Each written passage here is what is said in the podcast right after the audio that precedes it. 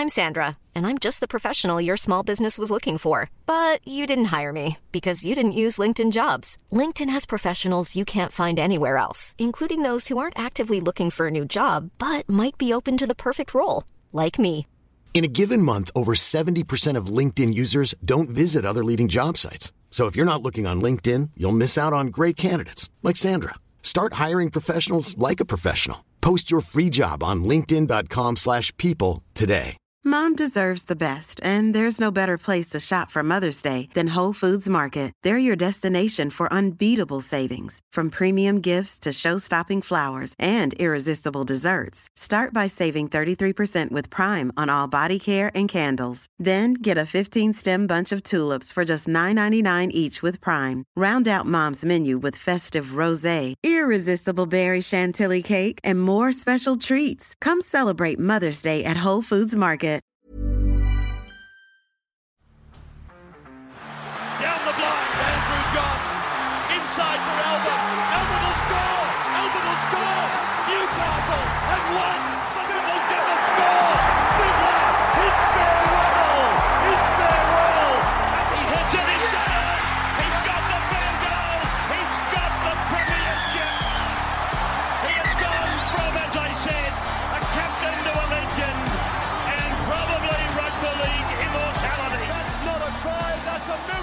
G'day, guys. Welcome back to the Rugby League Guru podcast. You would have seen on my Instagram story the other day, I put up a Q&A box solely for State of Origin Game 1 questions. We're going to go through about 10 or so of your questions that I've picked out that I think are the most interesting, that I think we can get quite a bit of content out of. So we will try and do this for each Origin game. Very, very excited about this just to go through specifically your questions. Um, and yeah, go through the answers to those and my thoughts on it coming from you guys. It's a really good idea for Origin that we're all so excited about. Now, this podcast is, of course, brought to you by Jim Beam. Jim Beam is the perfect drink of choice for the pre-game. I know that next Wednesday night before the game, I will be getting into a couple of Jim Beams. I'll be drinking responsibly, of course, but I it will be my perfect drink of choice for the pre-game. So next Wednesday night, State of Origin, we all can't wait for it. It's going to be unreal, and I'm very, very happy to have Jim Beam on board for these podcasts. Uh, any of you that are mates with me or know me, or have even run the country tours with me uh, and enjoyed a couple of nights out there, you know that Jim Beam is genuinely my perfect drink of choice. So very, very excited to have them on board and very excited that they're here to partner with us uh, for this podcast, which is going to be really exciting, going through all of your questions uh, and just discussing the different points that you guys want to bring up. And I'm really looking forward to getting stuck into them. I had some cracking questions that were sent in. There are some absolute sensational ones in there. So very, very keen to get stuck into those. Let's kick off with our very first question. And this one comes from Oscar O'Reilly. Oscar O'Reilly. He says, which player is under the most pressure in each team to either deliver or keep? Their jersey. The Origin Arena is an absolute pressure cooker, as we all know. No, and there is always guys under pressure in every single game. But there are guys that come into sides or guys that are maybe a little bit out of form um, from recent weeks that maybe had a question mark over their spot. I'm sure a lot of people would suggest a guy like James Tedesco. Personally, I don't feel like he's under any pressure whatsoever. He's a proven champion in this arena. And I think that, especially leading up to game one, we sort of, a lot of, well, not all of us, a lot of people sleep on the fact of the guys have been there and done it before, and it means so much in the Origin arena. Being in form in the NRL is fantastic, but proving to coaching staff and to teammates as well that you can go into the cauldron that is state of origin and handle yourself, uh, it, it takes you a long, long way. Now, the guys that I have chosen as my guys that are under pressure in this game, uh, some of them are because if they don't do well, not only will their spot be under pressure, but the media will really hound them. So there is no doubt whatsoever in my mind that for the Queensland Maroons, Reece Walsh is under pressure in this game. It's his debut game. He's replaced Kalyn Ponga. If you look back to the last year, Kalyn Ponga was incredible. I think it was Paddy Carrigan that got the Brad Fittler, uh, sorry, the Wally Lewis medal. Uh, he obviously didn't win the Brad Fittler medal being a Queenslander, but I think he got the Wally Lewis medal for the player of the series. And I, I think it was a good selection, but I'll tell you what, KP couldn't have missed by much. Now, I understand KP, he's obviously got his HIA issues and all that. We've spoken about it for the last week or so, uh, but I still would have picked him. So Reece Walsh coming in there with, you know, realistically, Reece Walsh, he's played less than 50 first grade games. Um, he's been over there at the Warriors. They weren't overly successful. He was always having a red hot crack. He's come back to the Brisbane Broncos and he's put together a really impressive 12 weeks of football. There's been moments in games where he's come up with key errors. There's been moments in games where you could argue he's maybe gone missing a little bit. But for the for the most part, Reece Walsh has been just on another level so far this year. But we know with Reece Walsh, and I don't know if it's because of the way he left the Broncos to go to the Warriors. I don't know if it's because he left the Warriors to come back. I don't know if it's because he's got in trouble a few times off the field. I personally think it's got a little bit to do with just how much of a, you know, good looking and cool sort of character is he is when people want to go after someone, it quite often is Reece Walsh. And I do feel like he's under a little bit of pressure because if he doesn't do well in this arena, the media will turn straight away to, well, Queensland should have stayed loyal. They should have stayed with KP. This guy, he's new in the arena. I think the other thing about Reece Walsh is, and we'll talk about it very soon, that you see a lot of spine players for Queensland before they earn their starting jersey, they wear that 14 and the coach says, hey, you're going on to play 13 in the middle. You're going to have to stand and deliver you're going to have to defend against the big boys. You're going to have to take tough carries. You're going to have to do all those things to earn your spot in the Maroons jersey. You look through their history over the last 10 or 15 years, guys like Cooper Cronk, guys like DCE, guys like Kalyn Ponga, Michael Morgan, etc., etc. They've all played this role. Reece Walsh just sort of skipped that step. He was in the camp last year, but this is his origin debut. Um, so very, very exciting, but I, I don't think there's any. I, I don't know if you could disagree that Reece Walsh is under a little bit of pressure simply because of the way that this narrative will write itself. I think quite often Reece Walsh is a scapegoat. I think he quite often was when he was at the New Zealand Warriors. A lot of people got stuck in. A lot of people genuinely were messaging me saying he is going to be a bad buy. He is not a good player, and I just could not even fathom where that thought process came from. I think he did become a scapegoat. I think that we're all for guys when they're winning uh, and we're all we're all fantastic. It's all hunky dory. But when guys are trying to win and they don't get the result, that's when we really come after them. And I think the one thing about Reece Walsh that I've always said, and I will always stand by it, Reece Walsh is always trying to win the game of football. He was doing it at the New Zealand Warriors, didn't all fall his way. Sometimes he went about it in in you know poor ways or whatever, but he's always trying to win, and I love that attitude. He is all chips in all the time, Reece Walsh, and it will win him more games of football than it will lose him, and it's the sort of attitude you need to be successful in the Origin arena. He backs himself every day of the week, and I think because of that, we love to cut people down in the media. People love to go after them. I will always back Reece Walsh in, but I do think he is under. A, he's probably the guy under the most pressure coming into this Origin series for the Queensland Maroons. When I look at the New South Wales Blues. Very similar to Reece Walsh. I think it has to be someone that the media will probably come after and they will absolutely lash. So for me, probably Jarome Luai, uh, the five eight. Now, Nicho Hynes, uh, he's sitting on the bench, jersey 14. I really don't know how Freddie's going to get Nicho Hynes into this side. We'll talk about him very soon. I think we've got another question coming later on him. But for me, Jarome Luai, if New South Wales don't do well here, the, the thing that the media will run with will be, well, why didn't we pick Nicho Hynes at six? Why did we pick Jarome Luai once again? Just because he's, you know, teammates with Nathan Cleary, et cetera, et cetera. He's only there because he plays for Penrith, blah, blah, blah, blah, blah. Heard all the arguments before. I do think Jarome Luai is under pressure, uh, and I do think he will be the guy that we, that well, not we, that a lot of the media and, you know, I think that will brainwash a lot of people to point the finger straight at him. I think you got to remember, and I've said it for a long time with Jarome Luai, he might not be your favourite bloke in the world. He might not carry himself in the absolute best way possible every single time, but Jarome Luai is who he is. Uh, he never lies to you about who he is. He's passionate. He's, he's a little bit cocky. He comes after you, but he always backs it up. And I think that's the reality of Jarome Luai. Uh, you know, he's been to three grand finals in a row. He's won two premierships in a row. The grand final that he lost, he, you know, they put a microphone in his face after. I've said this time and time again and said, How does that feel? And he said, This fucking sucks. I hate this feeling. But I'll tell you right now, we're going to bottle this up and we're going to come back. Um, he's won the last two grand finals since making that comment. He's also taking Samoa all the way to a World Cup grand final, which I know people sort of want to go, Oh, it's World Cup, who cares? But I mean, that was simply amazing what he managed to do. And for a long time, you've had your Tonga, your Samoas, these sort of sides that they are stacked from 1 to 13 apart from 7, 6, and 9. And I think what Jarome Luai has done, he's really starting to change the tide. And I think he's going to lay a path for guys like Isaiah Katoa and these sort of guys uh, to come through and really lead sides like Tonga and Samoa, who in the past have had gun sides, but they've had centers and wingers playing seven and six or hookers playing seven or whatever it might be.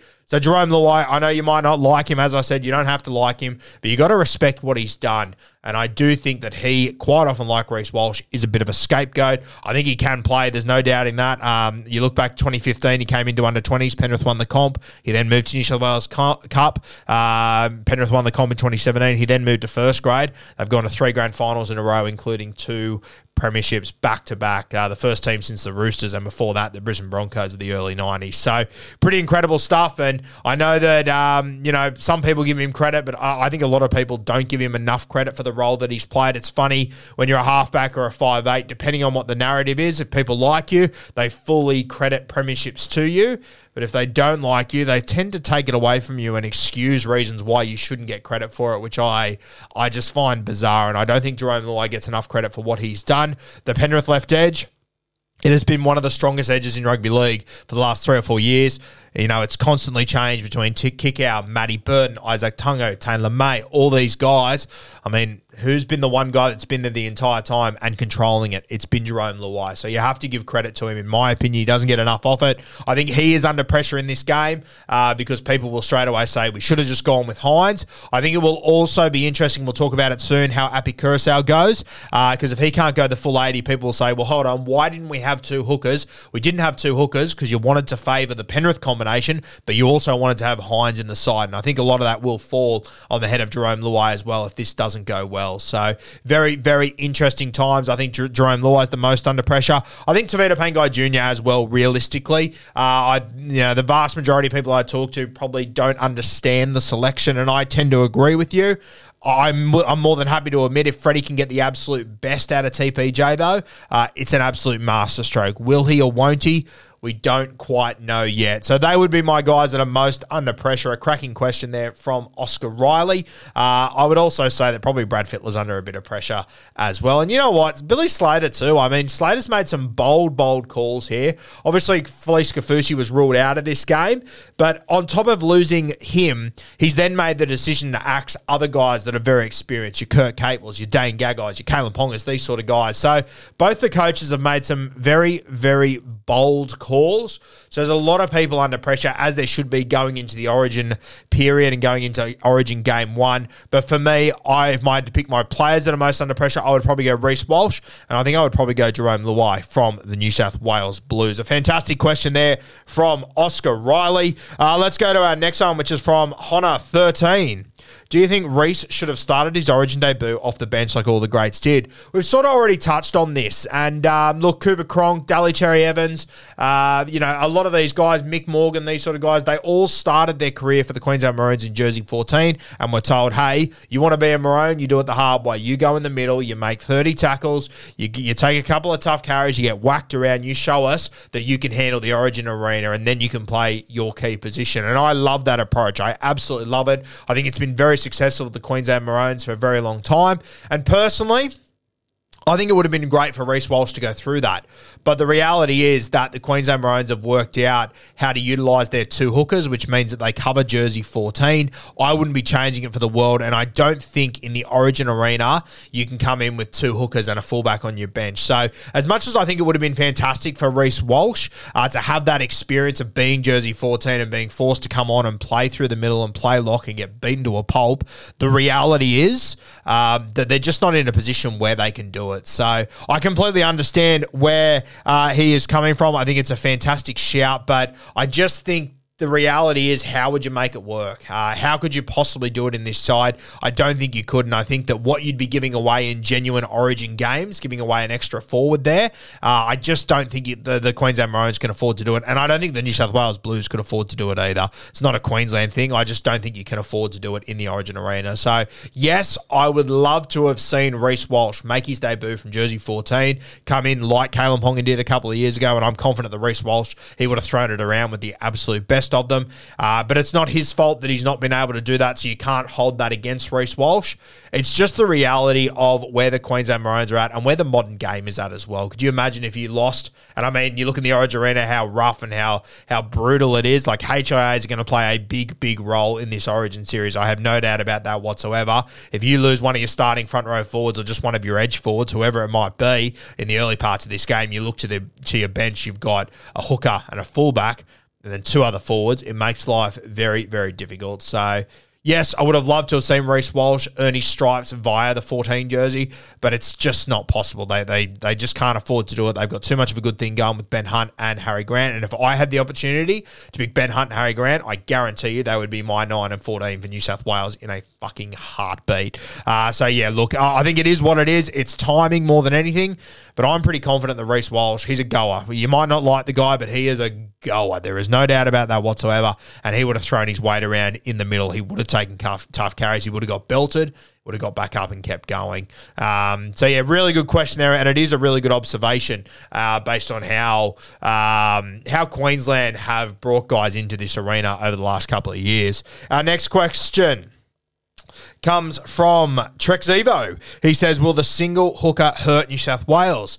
This is my biggest fear, to be honest with you. I love Api. I think he's a tremendous winner. I know he, I think he's a tremendous player, and I know he's an out and out winner. I get that 100%. I've always been a big fan of Api. Uh, if you've listened to Bloke in a Bar and me for quite some time, you'll know that, you know, last year when we were talking about who's going to be the hooker for the Kangaroos, I sort of said, geez, don't rule out Api. I mean, I, I think that Api is in front. I, I, said before the Origin series last year, I thought Api was in front of Cook, but I wouldn't have picked him for an 80 minute guy. They picked Api and Cook in the Origin series last year.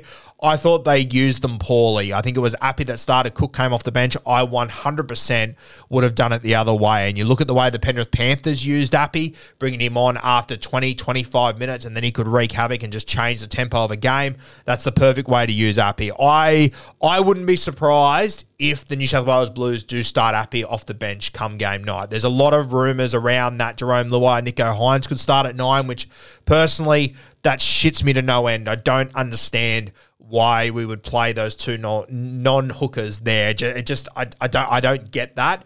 But I understand why Freddie has gone for Nicho Hynes, and we'll talk about him soon. Another thing that I was going to suggest here is, you know, it'd be great if we had a Reuben Cotter, for example, a guy that can play hooker, but then he can come off and then you can use him as a middle forward. The guy that I think would have been perfect if he was available Cam McInnes. If I could have picked Cam McInnes to start at nine and bring him off, then bring Api on in about the 25th minute to then play 55, 60 minutes straight that includes a spell so he can be at his crafty best, and then I can bring Cam McInnes on later for his leg speed and everything, he would have been absolutely perfect in this side. It means that you still could have picked, uh, you still could have picked Nicho Hynes on the bench, and it would have solved the hooker problem, in my opinion. At the moment, you're either going to play Api for 80 minutes, which I personally personally question how he's going to hold up over that period. I have no doubt whatsoever he will get through it, but will he be at his absolute best? Will he be at his craftiest best? Because Api's a good defender. He's not a sensational, great defender that's never going to miss tackles. He's going to miss seven or eight tackles in this game. I'm pretty confident of it.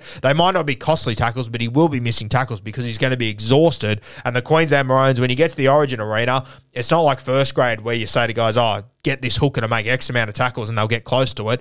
If Billy Slater says to his forwards, Api needs to make 50 tackles, he'll make 55. He is going to have to get through a lot of work, and I'm just worried how much it's going to take out of his attacking game, which is why you pick Api. So that's my big question mark. I know it's wild, and I suggested it the other day. I wouldn't do this, but it honestly wouldn't surprise me if you see, I don't know, a Cam Murray, maybe start at nine for the first 20 minutes, just get through it defensively, and then maybe bring Api on. That wouldn't surprise me in the slightest. Not what I would do, but I, I can see that logic potentially playing out in Freddie's head. He's not afraid to go rogue, so it wouldn't surprise me. Will the single hooker hurt New South Wales? I think there's a very good chance that it could and it really does worry me. It's probably my biggest worry with this team, to be honest with you. Um, so, yeah, very interesting situation. A, a fantastic question from Trexivo, and I'm sure it is something that we will talk more about during the week, um, and especially in the lead up to it. And I can't wait to see how Freddie does handle this situation. Our next question from Nicholas underscore Steele. Thank you, Nick, for sending in your question. As a Blues supporter, Which Queensland selection do you fear the most? Um, it's an interesting one. Now, I've heard a lot of people straight away say, oh, Hamiso marking Latrell, they're kidding. He's going to run over the top of him. And I understand that argument. And to be honest with you, I had that same argument when Hamiso made his origin debut a couple of years ago. I sort of thought, my God, how is this guy possibly going to handle Tom Trbojevic? He did a sensational job. He was tremendous in that game. So, Hamiso as much as it seems like an odd pick, he does have runs on the board, and that was taking on Turbo in 2021 when he was at his absolute peak. When I believe there was one, never a harder time to mark Turbo, and two, there was never a harder time to defend at center because they were you were constantly on the back foot that year. It was unbelievable. Hamiso stood up that night and he delivered. I think he can do the same to Latrell Mitchell. I think people are underestimating Hamiso's ability to defend based on what he's done in the Origin arena before, but he's also my biggest fear.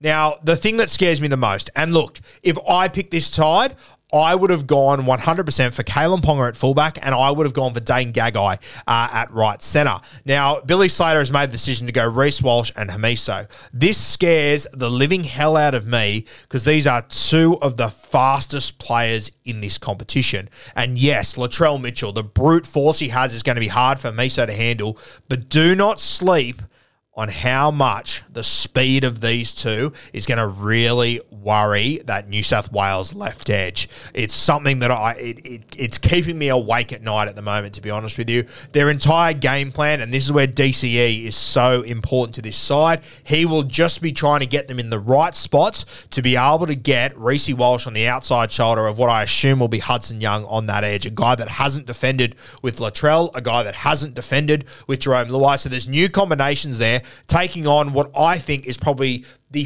fastest combination you could possibly pick in our game, let alone for the Queensland Maroons there of Reece Walsh and Hamiso. They're going to be hard to handle. Do not sleep on that combo. Everyone's talking about Latrell running over Hamiso and he'll never be able to tackle him.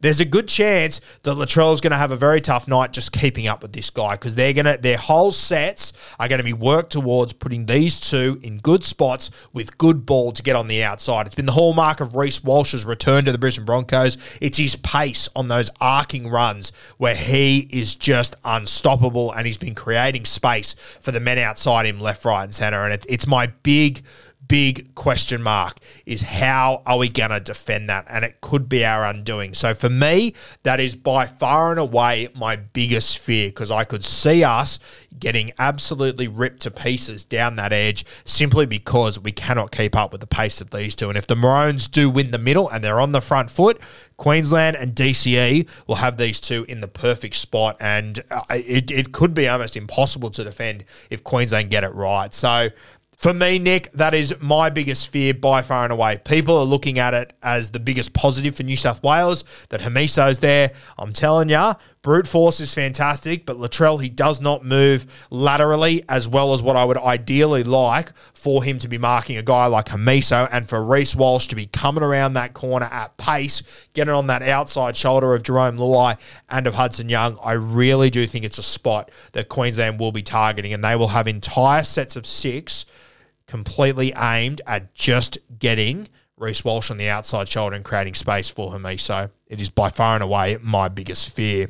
Um, all right, go to Origin pre-match and choice of alcohol. Okay, really great question. That one comes from Harry Baham. Um, now, for me, I uh, I have a routine, and I've had a routine for years in State of Origin, and my mates uh, they can contest to this. This has been a thing for about 15 years in my life, since I was 15 or 16, to be honest with you. Always get a pizza. You got to order a pizza in. For me, I always go for the crust peri peri chicken. It is always my go to. And as I said, I am so happy to have Jim Beam on as a sponsor of this podcast because they literally have been part of my routine for Origin for the last 15 odd years. I am always having a Jim Beam for the pre-game and during it. Jim Beam is the perfect fit for social moments shared with mates ahead of matches throughout the footy season and in particular the Origin Arena. So great, great question, Harry. For me, I am jumping on a peri peri chicken from Crust delivered to the door. Extra peri peri. Thanks for coming.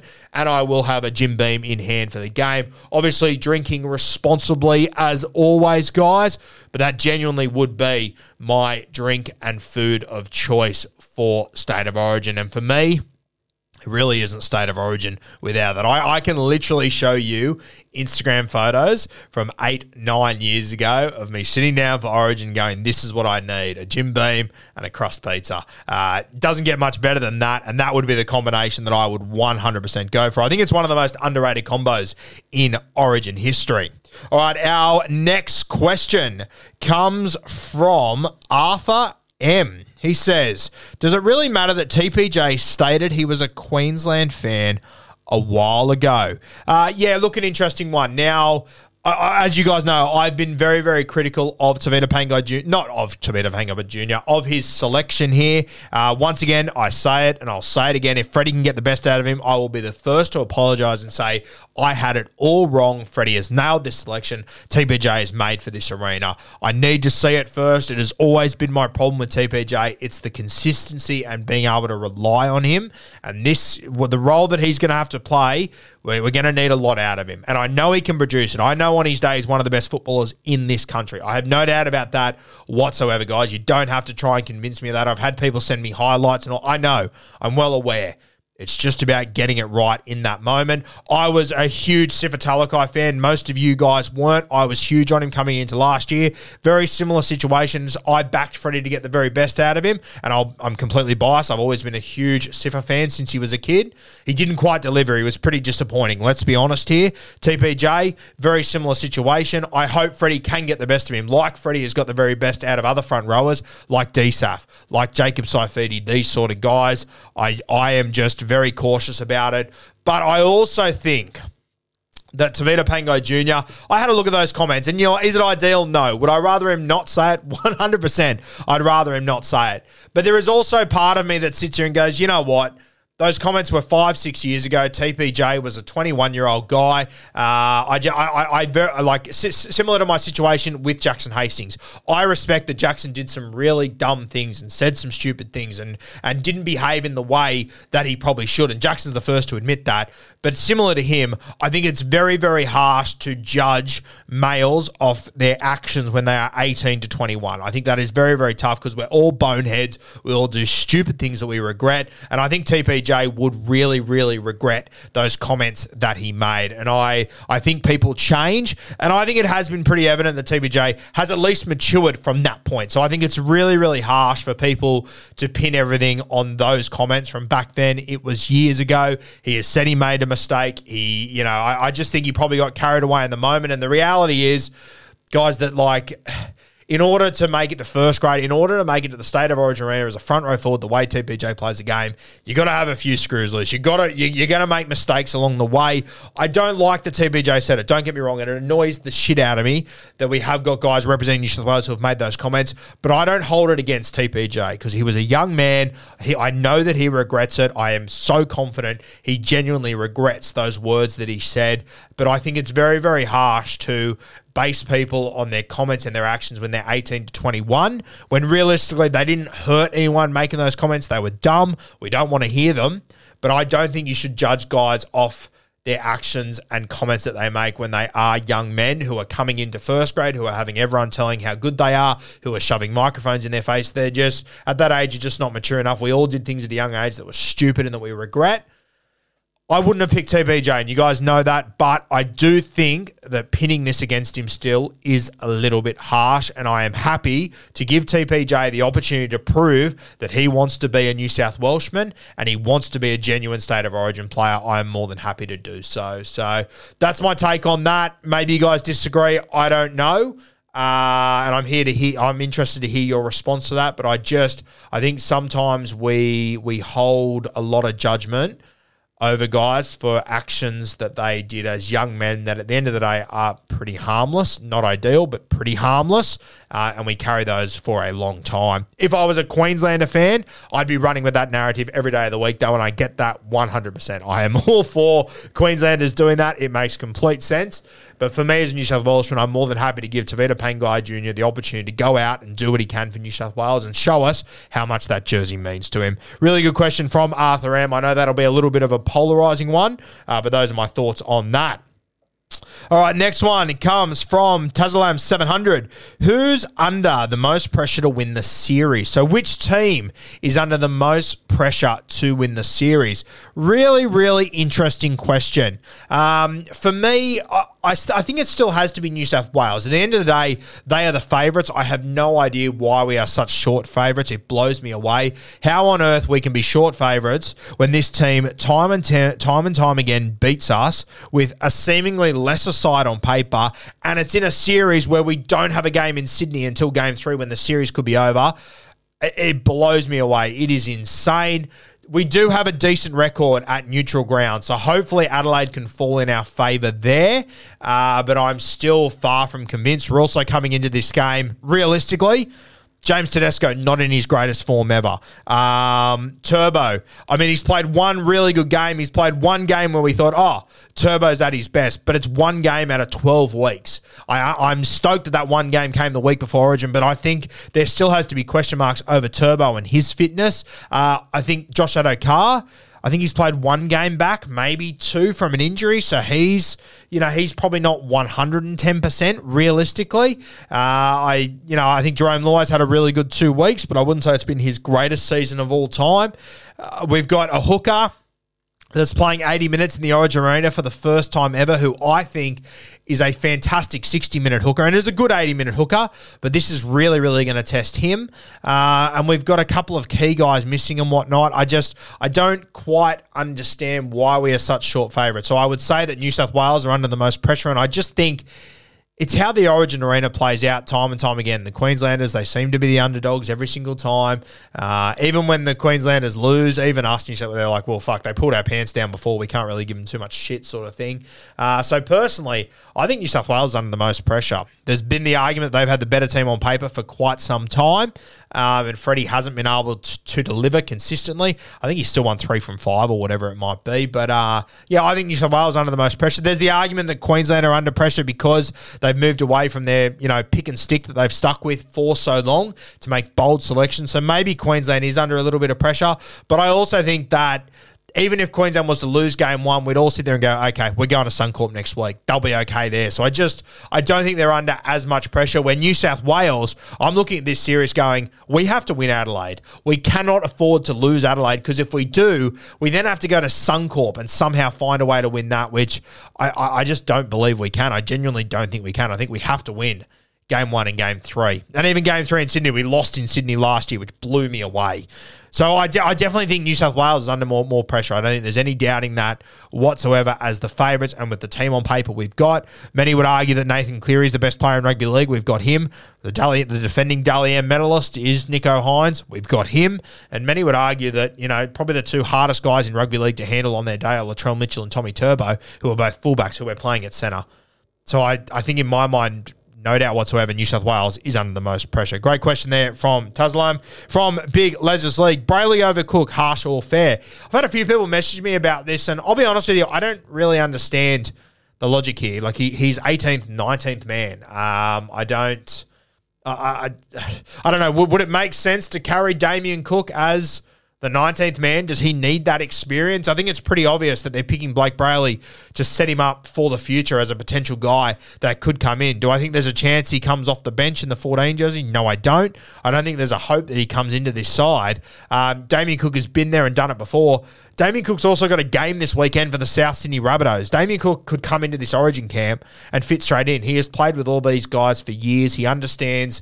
He understands the Origin arena. I just don't think Cookie needs the extra experience of standing behind Api and just being there for the week, especially when his team, the South Sydney Rabbitohs, has a game this week. So I think I think people are probably overreading or overlooking into the Blake Brailey selection. I think that it is simply just having him part of the squad to potentially get him some experience to get him ready for the future. So I, I really don't think it's a big deal. I don't think it's harsh on Cook at all. Um, I, I personally think it makes complete sense. Um, yeah, I, yeah, and I think that you know when we get an hour before the game next Wednesday night, I very highly doubt we're going to see the name Blake Brailey pop up. I'll be shocked if we do, and if we do, I will backtrack on this 100%.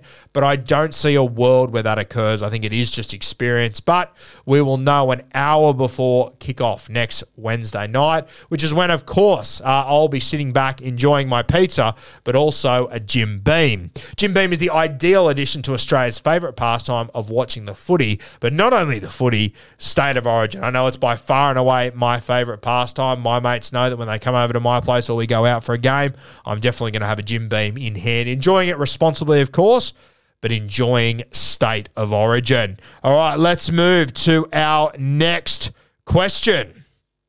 This one comes from Alex Clark, and we've sort of already touched on this briefly. How would you use Hynes? If you're picking him, wouldn't wouldn't he be starting or pick a different 14? I tend to agree. I think it's fantastic we've got Hynes in the side. I'm excited to see him in the Origin arena. I think he could be a guy that could really own that arena and dominate it for a long time. But is it the best pick for Origin 1? I'm not convinced. Once again, I've got concerns about the hooker position. I don't know if Api can play the entire 80. I don't know who comes in to fill that role. If we had Cam McInnes in the team, I'd actually be stoked with that because he could play hooker for the first 20, 25 minutes and then he could be used as a middle forward later and you could still carry Api and Nicho Hynes. But I just have a lot of question marks over how this is going to play out. Where, and if everything goes to plan, if Api plays 80, if we don't have any HIAs, where does Nicho Hynes come on? Does he just get shoved in the middle at some point to play 13? Do you take Isaah Yeo off the field? Um, Isaah Yeo has obviously been picked in this team because of his combination with the spine. Uh, do you, like, do you take him off? To, which forward do you take off? Do you, I, I just, I do, do, you just not give him a position? Do you just chuck him out there and see what happens? Which I get, but you got to also remember you're going to have Nathan Cleary and Jarome Luai, who are the halves pairing for Penrith. You're going to have Tommy Turbo, who you would assume he's going to roam. James Tedesco's going to be playing fullback, which is sort of a roaming role. And then you chuck Nicho Hynes in, and wh- where's he going to pop up? Where's he going to be? I just. I'm, ju- I'm very keen to see how Freddie gels it all together. And I look at the Roosters over the last two years. A great coach like Trent Robinson, he has had years to work on this now, and he can't get it right with his Roosters side.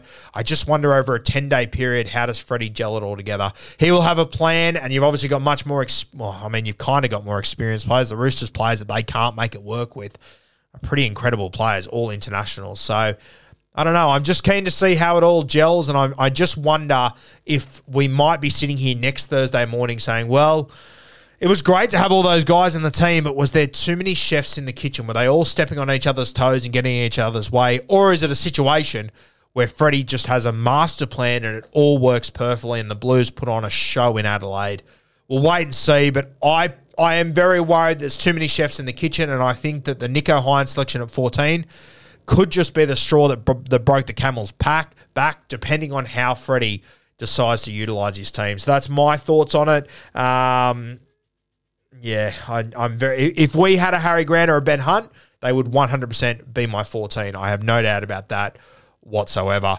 Uh, great question from Alex Clark. We'll see how that one plays out with Nicho Hynes and how he is utilised on the night. I'm sure the Blues coaching staff will have a plan. This one comes from Link underscore Keep. Do you think Liam Martin could play through the middle at all, or will he strictly be on the edge? No, mate. Oh, I think he can definitely play through the middle. I, I love this guy. He is just an origin player through and through. I said on Bloke in a Bar this week that I think he's the closest thing we've got to a Queenslander, uh, and I mean that in the most respectful way to Liam Martin, but he is just a goer. I think he's made for this arena. I think you could play him in the front row, the edge, 13. I don't care where you want to play Liam Martin. He will rip and tear. So I personally, if I was picking this side at the moment, I'm leaning towards starting him on the right edge uh, to mark up against Fifita and give him a nightmare. I love the line speed that Liam Martin brings. I love that if you give him a mission to make Fifita's night difficult, he'll probably miss five or six tackles on Fifita because he's getting up and he's making that first contact early. He'll be trying to rattle him. He'll be leading the kick chase every single time. I don't need a perfect stat sheet from Liam Martin. That's not the sort of player he is. And as I've said to a lot of my mates over the years, if you're looking at the stat sheet to understand who Liam Martin is as a footballer, you don't get him. You don't understand what he brings to a footy side. I just think the one percenters he is so good at it. Obviously, he is coming in off pretty limited time. He's played two games for the Panthers. He did play one of them through the middle, which I wouldn't be surprised if Freddie asked Ivan to do so. Uh, but I think he's going to be very, very important to this side wherever Freddie plays him. Could be on the edge, could be on the middle. Personally, I'd play him on the edge and I would keep Cam Murray in the middle. Hiring for your small business? If you're not looking for professionals on LinkedIn, you're looking in the wrong place. That's like looking for your car keys in a fish tank. LinkedIn helps you hire professionals you can't find anywhere else, even those who aren't actively searching for a new job but might be open to the perfect role. In a given month, over 70% of LinkedIn users don't even visit other leading job sites. So start looking in the right place. With LinkedIn, you can hire professionals like a professional. Post your free job on linkedin.com slash people today. I just think that Cam Murray's leg speed is just unmatched. And if you're going to pick a hooker like I like Api Koroisau, I think you want the best momentum guy in rugby league that's available in the Origin arena to be running through the middle, getting those quick play the balls. And for me, that's Cam Murray. So you could play Liam Martin in either of these spots, but in order to get the best out of Cam Murray, I'm probably going to use Liam Martin as an edge guy. All right, our next question. And this is our last one as well. This one comes from Alan Mackey. If New South Wales lose game one, what changes do you think Freddie will make? Going up to Suncorp, it is a completely new game. And I think there's a very good chance that if Freddie loses game one, he hits the panic button and he turns back to guys that he trusts. Some changes that I could see happening. First of all, I could see Api, regardless of performance, potentially getting dropped for Damien Cook. That wouldn't shock me in the slightest if Freddie just goes, okay, let's just go back to the guys that have been there and done it before and guys I can trust. Wouldn't surprise me if he goes back to Cookie. I wouldn't be surprised if a guy like Tevita Pangai Jr. drops out of this side. If Gerbo is available, I wouldn't be surprised if he comes straight in. He might turn to a Daniel Saifiti, a Jacob Saifiti, guys that he knows has done the job for him in the past. Even a guy like a Dale Finucane, a Wade Graham, these sort of guys, it wouldn't shock me in the slightest if Freddie goes shit, we lost game one. We're going to Suncorp. I need to bring the experienced heads in that understand Origin to try and grit a win up there at Suncorp. Those are the sort of changes I can see. Maybe an Angus Crichton with a few more games under his belt coming in. I hope that he keeps Hudson Young. He's the one that I really hope, regardless of performance, I hope he just sticks with Hudson Young because. I think that he is a guy that has got a huge, huge future in this arena. A guy like Tyson Frizell, I'm confident that he holds on to his spot as well. I think going to Suncorp, he'll be a guy that'll be very, very important to have. So if we do lose game one, being a New South Wales fan myself, those are the sort of changes I can see Freddie making. Sort of going panic stations, going, okay, let's turn to the old fold. Who has done the job for me before? Who are the guys that understand the Origin arena and are going to be able to handle the pressure of going to Suncorp and getting a job done? Uh, so those are the sort of changes that I can see Freddie potentially making. Uh, guys, those are the questions that we have gone through. Thank you to everyone that sent them in. Apologies if I didn't get to yours, uh, but I, I really enjoyed that. A real in depth chat there that hopefully you guys enjoy. We'll have plenty more content coming next week as we build up to State of Origin. It's going to be super exciting. And of course, guys, this podcast was brought to you by Jim Beam. Jim Beam is the perfect drink of choice for the pre-game and the lead up to Origin next Wednesday night. Grab yourself some Jim Beam, sit back with mates, and enjoy the show. It is going to be unbelievable. As always, though, guys, drink responsibly, enjoy the footy, don't go over the top. But yeah, if you're having mates over, enjoy your time with them with a couple of Jim Beams.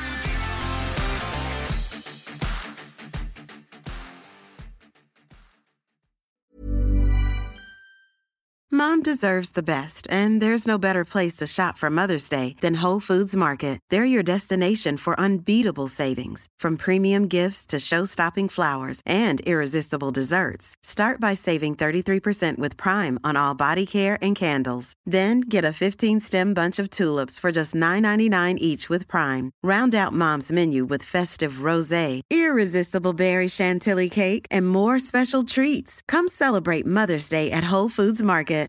Hey, Drew Scott here, and I'm Jonathan Scott, reminding you that life's better with a home policy from American Family Insurance. They can help you get just the right protection at just the right price and help you save when you bundle home and auto. Kind of like Goldilocks and the Three Bears. It'll be just right for you. We love a custom build. American Family Insurance. Insure carefully, dream fearlessly. Get a quote and find an agent at amfam.com. Products not available in every state. Visit amfam.com to learn how discounts may apply to you. American Family Mutual Insurance Company SI and its operating company 6000 American Parkway, Madison, Wisconsin.